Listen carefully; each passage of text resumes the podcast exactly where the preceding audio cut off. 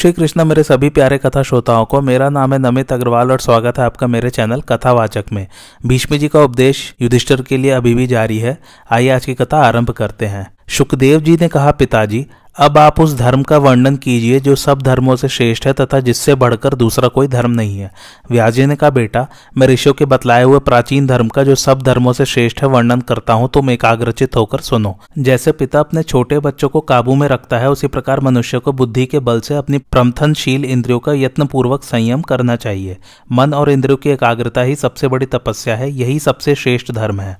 मन सहित इंद्रियों को बुद्धि में स्थापित करके अपने आप में ही संतुष्ट रहे, नाना प्रकार के चिंतनीय विषयों का चिंतन न करे।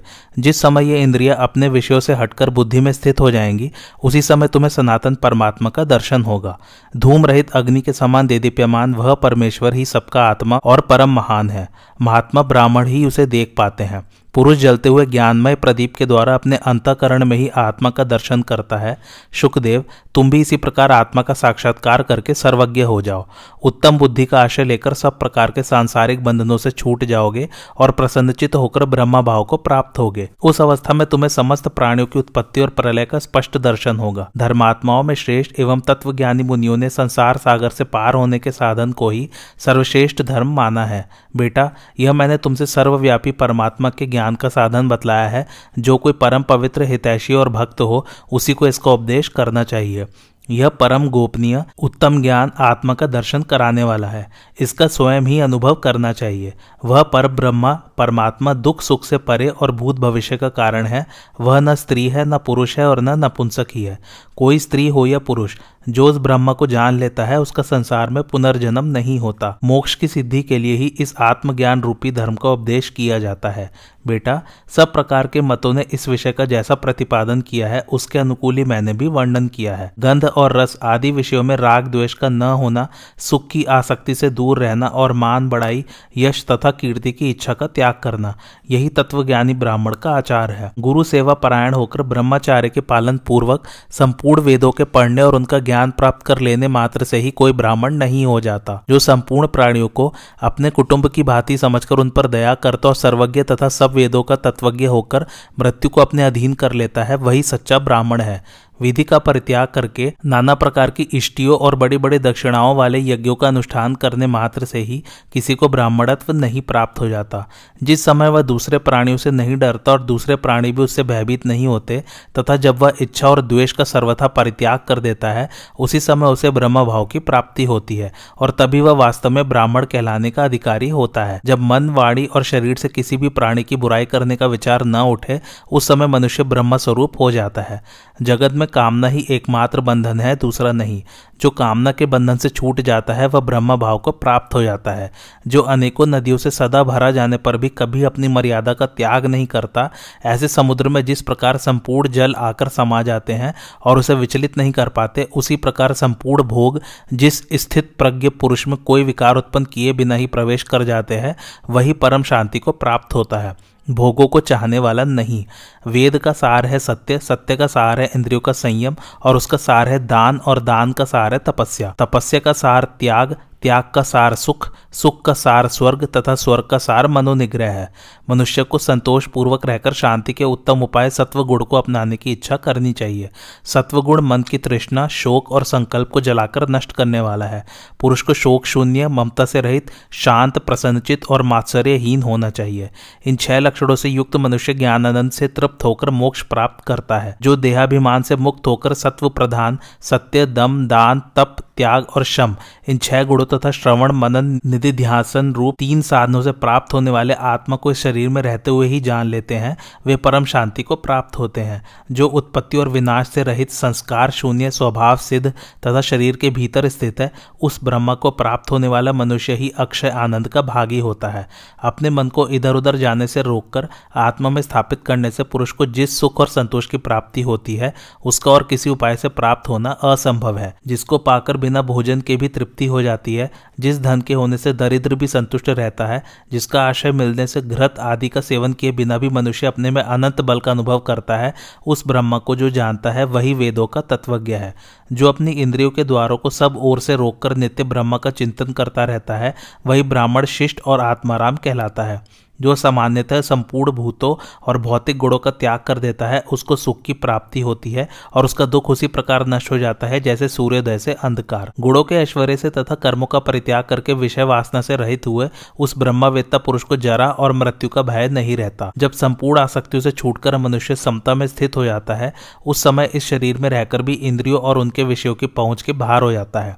इस प्रकार जो कार्यमय प्रकृति की सीमा को लांघकर कारण रूप ब्रह्मा में स्थित होता है, वह ज्ञानी परम पद को प्राप्त हो जाता है। उसे पुनः इस संसार में जन्म नहीं लेना पड़ता। भीष्म जी कहते हैं, युधिष्ठिर, प्रज्वलित अग्नि के समान तेजस्वी भगवान व्यास जी ने अपने पुत्र सुखदेव को पहले जिस प्रकार भूतों के गुणों का प्रतिपादन किया था, उसे मैं फिर तुम्हें बतला रहा हूँ, सुनो। स्थिरता, भारीपन, कठिनता, बीज को अंकुरित करने की शक्ति, गंध गंध को ग्रहण करने की शक्ति, मोटापन, संघात, आश्रय देना, सहनशीलता और धारण शक्ति। ये सब पृथ्वी के गुण हैं। शीतलता, रस, क्लेद अर्थात गीला होना, द्रवत्व अर्थात पिघलना, स्नेह अर्थात चिकनाहट सौम्य भाव जिवहा टपकना, बर्फ़ आदि के रूप में जम जाना और पार्थिव पदार्थों को पकाना, ये जल के गुण हैं। दुर्धर्ष होना, जलना, तपाना, परिपाक, प्रकाश, शोक, राग, शीघ्र गमन, तीक्ष्णता और लपटों का ऊपर की ओर जाना, ये अग्नि के गुण हैं। स्पर्श वागेंद्रिय का स्थान, चलने में स्वतंत्रता, बल, शीघ्रगामिता, शरीर के मल को बाहर निकालना, उत्क्षेपण आदि कर्म, श्वास, प्रश्वास आदि की क्रिया, प्राण तथा जन्म और मरण, ये वायु के गुण हैं। शब्द व्यापकता, छिद्र होना, किसी स्थूल पदार्थ का आशय न होना, स्वयं किसी दूसरे आधार पर न रहना, अव्यक्तता अर्थात रूप और स्पर्श से रहित होना, निर्विकारता, अप्रतिघात और भूतत्व, ये आकाश के गुण हैं। पंच महाभूतों के ये पचास गुण बताए गए हैं। धैर्य, तर्क वितर्क में कुशलता, स्मरण, भ्रांति, कल्पना, क्षमा, शुभ संकल्प, अशुभ संकल्प और चंचलता, ये मन के नौ गुण हैं। इष्ट और अनिष्ट वृत्तियों का नाश करना, उत्साह, चित्त को एकाग्र करना, संदेह और निश्चय, ये पाँच बुद्धि के गुण हैं। युधिष्ठर ने कहा, दादाजी, आपने जिस वेद प्रतिपादित सूक्ष्म धर्म का वर्णन किया है, उसका मुझे भी कुछ कुछ ज्ञान है और मैं उसे अनुमान से भी कह सकता हूँ। किंतु अभी मुझे कुछ पूछना बाकी रह गया है, उसका भी समाधान कीजिए। आपके कथनानुसार सत्पुरुषों का आचरण धर्म है और जो धर्माचरण करते हैं, वे ही सत्पुरुष है। ऐसी दशा में अन्योनाश्रय, दोष पड़ने के कारण लक्ष्य और लक्षण का ठीक ठीक विवेक नहीं हो पाता, फिर सदाचार धर्म का लक्षण कैसे हो सकता है? शास्त्र वेताओं ने धर्म में वेद को ही प्रमाण बताया है, किंतु हमने सुना है कि युग युग में वेदों का ह्रास होता है। अर्थात धर्म के संबंध में जो वेदों का निश्चय है, वह प्रत्येक युग में बदलता रहता है। सत्य युग के धर्म कुछ और है और त्रेता, द्वापर तथा कलयुग के कुछ और। मनुष्य की शक्ति के अनुसार युग धर्मों की व्यवस्था की गई है। जब इस प्रकार वैदिक धर्मों का समय समय पर परिवर्तन होता रहता है तो वेद के वचन को सत्य कहना लोक रंजन के सिवा और क्या है? धर्म का स्वरूप हम जाने या न जाने, दूसरों के बताने पर भी उसे समझ सके या नहीं? किंतु इतना स्पष्ट रूप से कहा जा सकता है कि धर्म छुरे की धार से भी सूक्ष्म और पर्वत से भी अधिक भारी है। भीष्म जी ने कहा, युधिष्ठर, इस विषय में तुलाधार वैश्य का जाजली ऋषि के साथ जो धर्म विषयक संवाद हुआ था, उसी प्राचीन इतिहास को उदाहरण दिया जाता है। जाजली नाम के एक ब्राह्मण थे जो सदा वन में रहते थे। उन्हें अपने तपोबल से संपूर्ण लोगों को देखने की शक्ति प्राप्त हो गई थी।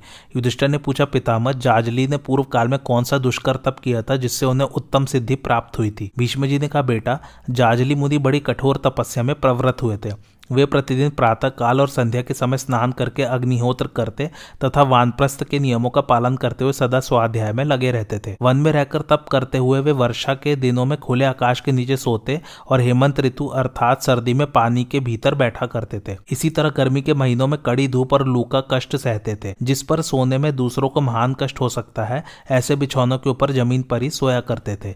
जब आकाश से मूसलाधार वृष्टि होती, उस समय अपने मस्तक पर जल की धारा का आघात रहते थे। इससे उनके सिर के बाल बराबर भीगे रहने के कारण उलझकर जटा के रूप में परिणत हो गए थे। एक बार वे महातपस्वी मुनि निराहार रहकर केवल वायु भक्षण करते हुए काष्ट की भांति अविचल भाव से खड़े हो घोर तपस्या में प्रवृत्त हुए। उस समय उन्हें कोई ठूट समझकर एक चिड़िया के जोड़े ने उनकी जटाओं में अपने रहने का घोसला बना लिया। महर्षि बड़े दयालु थे, इसलिए उन्होंने चिड़ियों को तिनको से घोसला बनाते देखकर भी उन्हें हटाया नहीं। जब जरा भी वे हिले डोले नहीं, तब दोनों पक्षी विश्वास जम जाने के कारण बड़े सुख से वहाँ रहने लगे। धीरे धीरे वर्षा के चार महीने बीत गए और शरद ऋतु का आगमन हुआ। उस समय काम से मोहित होकर उन गौरैयों ने परस्पर समागम किया और समय आने पर महर्षि के मस्तक पर ही अंडे दिए।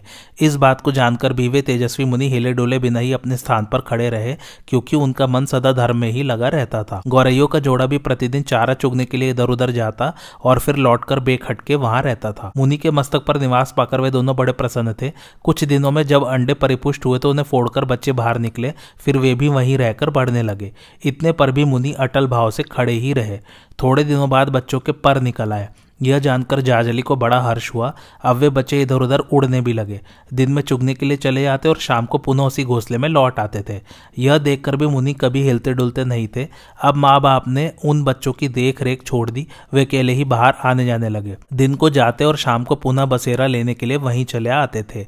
कभी कभी ऐसा होता कि वे चिड़िए पाँच पाँच दिनों तक बाहर रहकर छठे दिन अपने घोंसलों में आते। किंतु उस समय भी मुनि उन्हें स्थिर भाव से खड़े ही दिखाई देते थे। एक बार वे पक्षी उड़ने के बाद एक महीने तक नहीं लौटे, पर जाजली मुनि जो के त्यो खड़े रहे। तदंतर जब उनका कुछ भी पता न चला तो मुनि को बड़ा आश्चर्य हुआ। वे अपने को सिद्ध मानने लगे और इस बात का उन्हें गर्व भी हो गया। फिर नदी के तट पर जाकर उन्होंने स्नान किया और अग्नि में होम करने के पश्चात सूर्य के उदय होने पर उनका उपस्थान किया। अपने मस्तक पर चिड़िया के पैदा होने और बढ़ने आदि की बातें याद करके वे अपने को महान धर्मात्मा समझने लगे और आकाश की ओर देखकर बोल उठे, मैंने धर्म को प्राप्त कर लिया। इतने में आकाशवाणी हुई जाजली, तुम धर्म में तुलाधार की बराबरी नहीं कर सकते। काशीपुरी में तुलाधार नाम के एक महाबुद्धिमान वैश्य रहते हैं, जो बहुत बड़े धर्मात्मा है, किंतु वे भी ऐसी बात नहीं कह सकते, जैसी आज तुम कह रहे हो। आकाशवाणी सुनकर जाजली को बड़ा अमर्श हुआ। वे तुलाधार को देखने के लिए वहाँ से चल दिए और बहुत दिनों बाद काशी में आए। वहाँ पहुंचकर उन्होंने तुलाधार को सौदा बेचते देखा। महात्मा तुलाधार भी जाजली को देखते ही उठकर खड़े हो गए, फिर आगे बढ़कर बड़ी प्रसन्नता के साथ उन्होंने ब्राह्मण का स्वागत सत्कार किया। तुलाधार बोले, विप्रवर, आप मेरे पास आ रहे हैं, यह बात मुझे मालूम हो गई थी, अब मेरी बात सुनिए आपने समुद्र के तट पर एक वन में रहकर बड़ी भारी तपस्या की है। उसमें सिद्धि प्राप्त होने के बाद आपके मस्तक पर चिड़ियों के बच्चे पैदा हुए और आपने उनकी भली भांति रक्षा की। जब उनके पर निकल आए और वे उड़कर इधर उधर चले गए, तब अपने को धर्मात्मा समझकर आपको बड़ा गर्व हो गया। उसी समय मेरे विषय में आकाशवाणी हुई और उसे सुनकर आप अमर से भरे हुए मेरे पास आए हैं।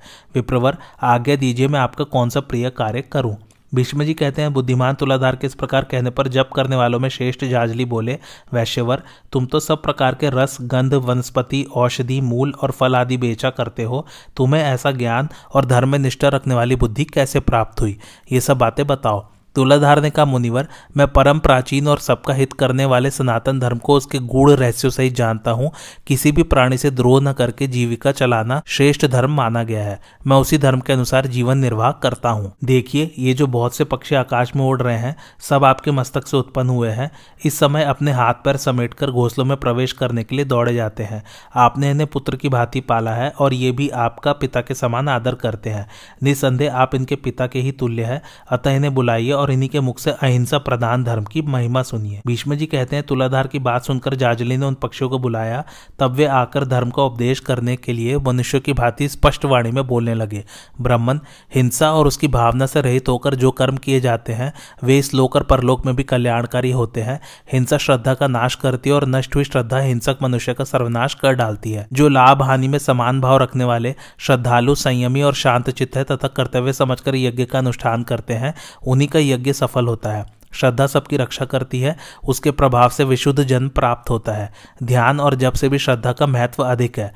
यदि कर्म में वाणी के दोष से मंत्र का ठीक उच्चारण न हो सके और मन की चंचलता के कारण इष्ट देवता के ध्यान में विक्षेप आ जाए तो भी यदि श्रद्धा हो तो वह उस दोष को दूर कर देती है। किंतु श्रद्धा के न रहने पर केवल मंत्रोच्चारण और ध्यान से ही कर्म की पूर्ति नहीं होती। श्रद्धाहीन कर्म व्यर्थ हो जाता है। इस विषय में प्राचीन वृत्तांतों को जानने वाले लोग ब्रह्मा जी की कही हुई गाथा सुनाया करते हैं, जो इस प्रकार है। पहले देवता लोग श्रद्धाहीन, पवित्र और पवित्रताहीन श्रद्धालु के द्रव्य को एक सा ही समझते थे। इसी प्रकार वे कृपण वेद वेत्ता और महादानी सूद खोर के अन्न में कोई भी अंतर नहीं मानते थे।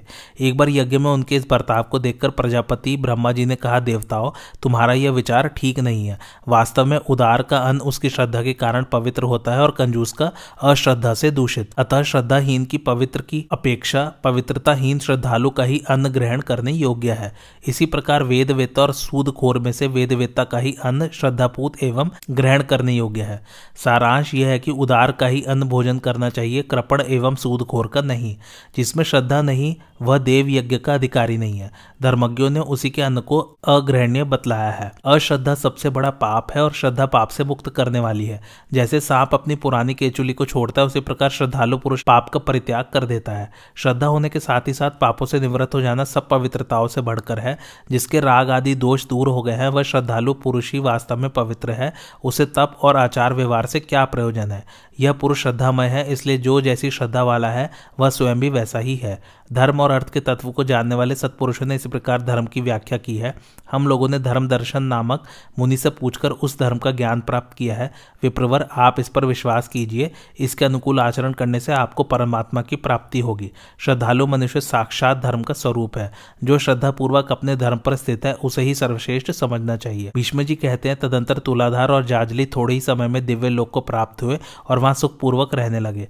तुलाधार ने सनातन धर्म का उपदेश किया था और उसे सुनकर जाजली मुनि को बड़ी शांति मिली थी। युधिष्ठर ने पूछा, पितामह, आप मेरे परम गुरु हैं। कृपया बतलाइए, यदि कभी कुरुजनों के आग्रह से कोई कठोर कार्य करने का अवसर उपस्थित हो जाए, उस समय उसे शीघ्र कर डालना चाहिए या विलंब करके उस कार्य की परीक्षा करनी चाहिए? भीष्म जी ने कहा, बेटा, इस विषय में एक प्राचीन इतिहास है, जो आंगिरस कुल में उत्पन्न हुए चिरकारी के व्रतांत से संबंध रखता है। कहते हैं, महर्षि गौतम के एक चिरकारी नाम वाला पुत्र था जो बड़ा बुद्धिमान था। वह चिरकाल तक जागता और सोता था। किसी कार्य पर बहुत देर तक विचार करता था और चिर विलंब के बाद ही काम पूरा करता था।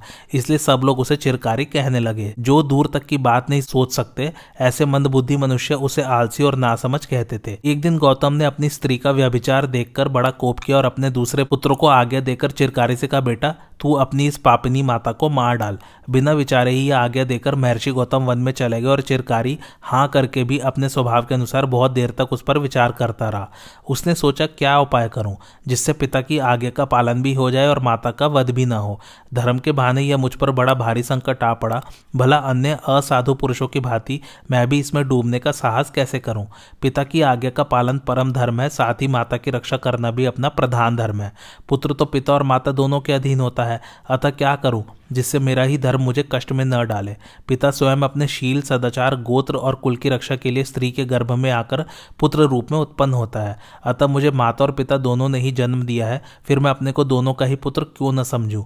जात, कर्म तथा उपकर्म के समय पिता ने जो मुझे पत्थर के समान, सुदृढ़ और फरसे के समान, शत्रु संहारक होने का आशीर्वाद दिया था, तथा अपना आत्मा कहकर अनुग्रहित किया है, यह उनके गौरव का निश्चय करने में पर्याप्त प्रमाण है। पिता भरण पोषण और अध्यापन करने के कारण पुत्र का प्रधान गुरु है, वह जो कुछ भी आज्ञा दे, उसे धर्म समझकर स्वीकार करना चाहिए। यही वेद की भी निश्चित आज्ञा है। पुत्र पिता के स्नेह का पात्र है, किंतु पिता पुत्र का सर्वस्व है। एकमात्र पिता ही पुत्र को शरीर आदि सब कुछ देता है, इसलिए कोई सोच विचार किए बिना ही पिता की आज्ञा का पालन करना चाहिए। जो पुत्र पिता की आज्ञा मानता है, उसके समस्त पातक नष्ट हो जाते हैं। गर्भाधान और सीमंतोनयन संस्कार के द्वारा पिता ही पुत्र को उत्पन्न करता है। वही अन्न वस्त्र देता पढ़ाता, लिखाता और समस्त लोक व्यवहारों का ज्ञान कराता है। पिता ही धर्म है, पिता ही स्वर्ग है और पिता ही सबसे बड़ा तप है। पिता के प्रसन्न होने पर संपूर्ण देवता प्रसन्न हो जाते हैं। पिता जो कुछ भी कहता है, वह पुत्र के लिए आशीर्वाद है। यदि पिता प्रसन्न होकर पुत्र का अभिनंदन करे तो वह समस्त पापों से मुक्त हो जाता है। वृक्ष अपने फूल और फलों को छोड़ देते हैं, किंतु पिता बड़े से बड़े संकट में भी स्नेह के कारण पुत्र को नहीं छोड़ता। अतः पुत्र के लिए पिता का स्थान बहुत ऊँचा है। अस्तु पिता के गौरव पर तो मैंने विचार कर लिया, अब माता के विषय में सोचता हूँ। जैसे अग्नि अग्नि की उत्पत्ति का कारण है। उसी प्रकार मुझे जो यह पाँच भौतिक मनुष्य शरीर मिला है, इसको जन्म देने वाली मेरी माता ही है। संसार के समस्त दुखी जीवों को माता से ही सांत्वना मिलती है। जब तक माता जीवित रहती है, मनुष्य अपने को सनाथ समझता है। उसके मरने पर वह अनाथ सा हो जाता है। पुत्र और पौत्रों से युक्त सौ वर्ष का बुढ़ा ही क्यों ना हो? यदि उसकी माता जीवित हो तो वह उसके पास दो वर्ष के बालक का सा ही आनंद उठाता है। बेटा समर्थ हो या असमर्थ, हृष्टपुष्ट हो या दुर्बल, माता हमेशा उसकी रक्षा में रहती है। माता के समान विधि पूर्वक पालन पोषण करने वाला दूसरा कोई नहीं है। जब माता से बिछो हो जाता है, उस समय मनुष्य अपने को बुढ़ा समझने लगता है, बहुत दुखी हो जाता है और ऐसा जान पड़ता है, मानो उसके लिए सारा संसार सूना हो गया। माता की छत्र छाया में जो सुख है, वह कहीं नहीं है। माता के तुल्य दूसरा सहारा नहीं है। पुत्र के लिए माँ के समान रक्षक और प्रिय कोई नहीं है। वह गर्भ में धारण करने के कारण धात्री और जन्म देने के कारण जननी कहलाती है। दूध पिलाकर पुत्र के अंगों को बढ़ाती है, इसलिए उसे अंबा कहते हैं तथा वीर प्रसव सविनी होने के कारण वह वीरसु और शुश्रूषा करने से शुश्रु नाम धारण करती है। ऐसी माता का भला कौन पुत्र वध करेगा? बच्चे का लालन पालन करने में माता को विशेष सुख मिलता है, वह उस पर पिता से भी अधिक स्नेह रखती है। पुरुष अपनी स्त्री का भरण पोषण करने से भरता और पालन करने के कारण पति कहलाता है। इन दोनों गुणों के न रहने पर वह भरता या पति कहलाने योग्य नहीं होता। इसलिए मेरे पिता भी अपनी स्त्री को मार डालने के आगे देने के कारण उसके भरता या पति के कर्तव्य से गिर रहे हैं।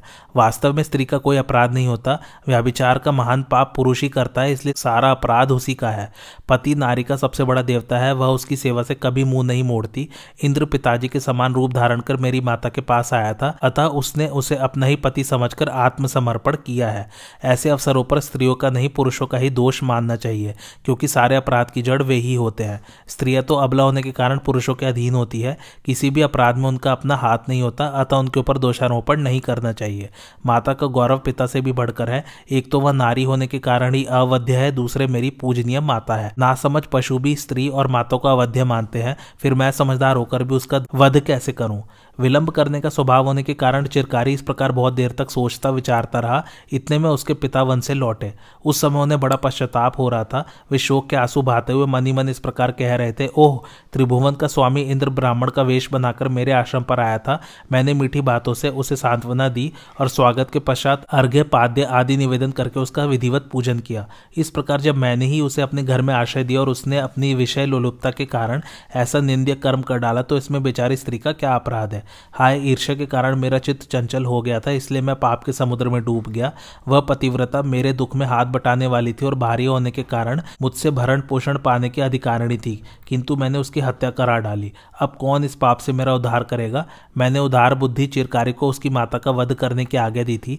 यदि उसने इस कार्य में विलंब करके अपने नाम को सार्थक किया हो तो वही मुझे स्त्री हत्या के पातक से बचा सकता है। बेटा, चिरकारिक, तेरा कल्याण हो। यदि आज तूने इस कार्य में देरी की हो, तभी तेरा चिरकारिक नाम सफल हो सकता है। आज विलंब करके वास्तव में चिरकारी बन और अपनी माता तथा मेरी तपस्या की रक्षा कर। साथ ही मुझे और अपने आप को भी पाप से बचा ले। तेरी माता चिरकाल से तेरे जन्म की आशा लगाए बैठी थी। उसने बहुत दिनों तक तुझे अपने गर्भ में धारण किया है। अतः आज उसकी रक्षा करके अपनी चिरकारिता को सफल बना। इस प्रकार दुखी होकर सोचते विचारते हुए महर्षि गौतम जब आश्रम में आए तो उन्हें चिरकारी अपने पास ही खड़ा दिखाई दिया। वह पिता को देखकर बहुत दुखी हुआ और हथियार फेंककर उन्हें प्रसन्न करने के लिए चरणों पर गिर पड़ा। पुत्र को पैरों पर गिरा देख और पत्नी को अत्यंत लज्जित जानकर महर्षि को बड़ी प्रसन्नता हुई। उन्होंने यह सोचकर कि चिरकारी भय के मारे शस्त्र ग्रहण की चपलता को छिपा रहा है, उसको उठाकर गले से लगा लिया और देर तक वे उसका मस्तक सूंघते रहे। फिर उसकी प्रशंसा करके आशीर्वाद और उपदेश देते हुए बोले, वत्स, तू सदा चिरंजीवी रह, तेरा कल्याण हो। यो ही चिरकाल तक सोच विचार कर काम किया कर। आज तेरी चिरकारिता के ही कारण मैं बहुत समय तक दुख भोगने से बच गया।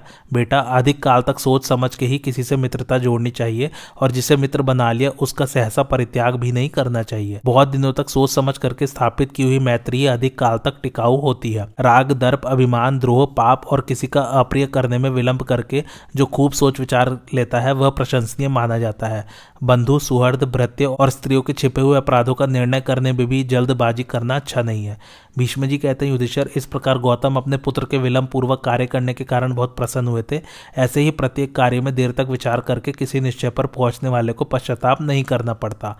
जो विद्वानों और शिष्ट पुरुषों की सेवा में अधिक समय तक रहकर सदा अपने मन को वश में किए रहता है, वह चिरकाल तक सम्मान का भागी होता है।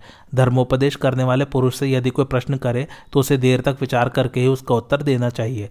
महातपस्वी महर्षि गौतम अपने चिरकारी पुत्र के साथ बहुत वर्षों तक उस आश्रम में रहे। उसके बाद देह त्याग के अनंतर वे पुत्र सहित स्वर्ग सिधारे युधिष्ठर ने पूछा, पितामह, एक ही उद्देश्य लेकर चलने वाले गृहस्थ धर्म और योग धर्म में कौन श्रेष्ठ है? भीष्म जी ने कहा, युधिष्ठर, दोनों धर्म महान है, दोनों का ही पालन कठिन है, दोनों उत्तम फल देने वाले हैं और दोनों का सत्पुरुषों ने आचरण किया है। मैं इन दोनों धर्मों की प्रामाणिकता बतला रहा हूँ, तुम एकाग्रचित होकर सुनो, इससे तुम्हारे मन का संदेह दूर हो जाएगा। इस विषय में जानकार लोग स्यूम रश्मि और कपिल के संवाद रूप प्राचीन इतिहास का उदाहरण दिया करते हैं, जो इस प्रकार है। कपिल जी बोले स्यूम रश्मि यम नियमों का पालन करने वाले यति ज्ञान मार्ग का आशय लेकर पर ब्रह्म को प्राप्त होते हैं। संपूर्ण लोकों में कहीं भी उनकी गति का अवरोध नहीं होता। उन्हें शीत, उष्ण आदि द्वंद व्यथा नहीं पहुंचाते। वे कभी किसी को माथा नहीं टेकते और न आशीर्वाद ही देते हैं। यही नहीं, वे कामनाओं के बंधन में भी नहीं बनते। सब प्रकार के पापों से मुक्त, पवित्र तथा शुद्धचित होकर विचरते रहते हैं। उनकी बुद्धि एक निश्चित सिद्धांत पर स्थिर होती है। वे सब कुछ त्याग कर मोक्ष को अपनाते हैं। ब्रह्म में ही निवास करते हैं और स्वयं भी ब्रह्म स्वरूप होते हैं। शोक उनका स्पर्श नहीं कर सकता और रजोगुण का उनमें नाम भी नहीं रहता। उन्हें सनातन लोक की प्राप्ति होती है। उनकी इस उत्तम गति को प्राप्त कर लेने पर गृहस्थ धर्म के पालन की क्या आवश्यकता रह जाती है? स्युम रश्मि ने कहा, ज्ञान प्राप्त करके पर ब्रह्म में स्थित हो जाना ही यदि पुरुषार्थ की चरम सीमा है। यदि वही उत्तम गति है, तब तो गृहस्थ धर्म का महत्व और भी बढ़ जाता है, क्योंकि गृहस्थों का सहारा लिए बिना कोई भी आश्रम न तो चल सकता है और न ज्ञान की निष्ठा ही प्रदान कर सकता है। जैसे समस्त प्राणी माता की गोद का सहारा पाकर ही जीवन धारण करते हैं, उसी प्रकार गृहस्थ आश्रम के अवलंब से ही दूसरे आश्रम टिक सकते हैं। गृहस्थ ही यज्ञ और तप करता है तथा मनुष्य अपने कल्याण के लिए जो कुछ भी चेष्टा करता है, जिस किसी भी धर्म का आश्रय लेता है, उस सबकी जड़ गृहस्थी है। समस्त प्राणी संतान की उत्पत्ति करके सुखी होते हैं, किंतु संतान का मुँह देखने की सुविधा गृहस्थ आश्रम की सेवा और कहाँ हो सकती है? वैदिक धर्म की सनातन मर्यादा तीनों लोगों का हित करने वाली है। ब्राह्मण, क्षत्रिय और वैश्य तीनों वर्णों में गर्भाधान के पहले वेद मंत्रों का उपयोग होता है। इसके बाद प्रत्येक संस्कार में तथा अन्य अन्य कार्यों में भी उनकी आवश्यकता पड़ती है। वे ही वेद पुकार पुकार कर कहते हैं कि मनुष्य पितरों, देवताओं और ऋषियों के ऋणी हैं। ऐसी दशा में गृहस्थ आश्रम में रहकर उन ऋणों को चुकाए बिना किसी का भी मोक्ष कैसे हो सकता है? वेदों की अवेलना से नहीं, उनके अनुसार कर्म करने से ही मनुष्य को पर ब्रह्म की प्राप्ति होती है। आज की कथा यही समाप्त होती है। कैसी लगे आप लोगों को मेरी कथा, मुझे कमेंट करके ज़रूर बताइए। और मेरे चैनल कथावाचक को लाइक, शेयर और सब्सक्राइब ज़रूर कीजिए। थैंक्स फॉर वॉचिंग, धन्यवाद।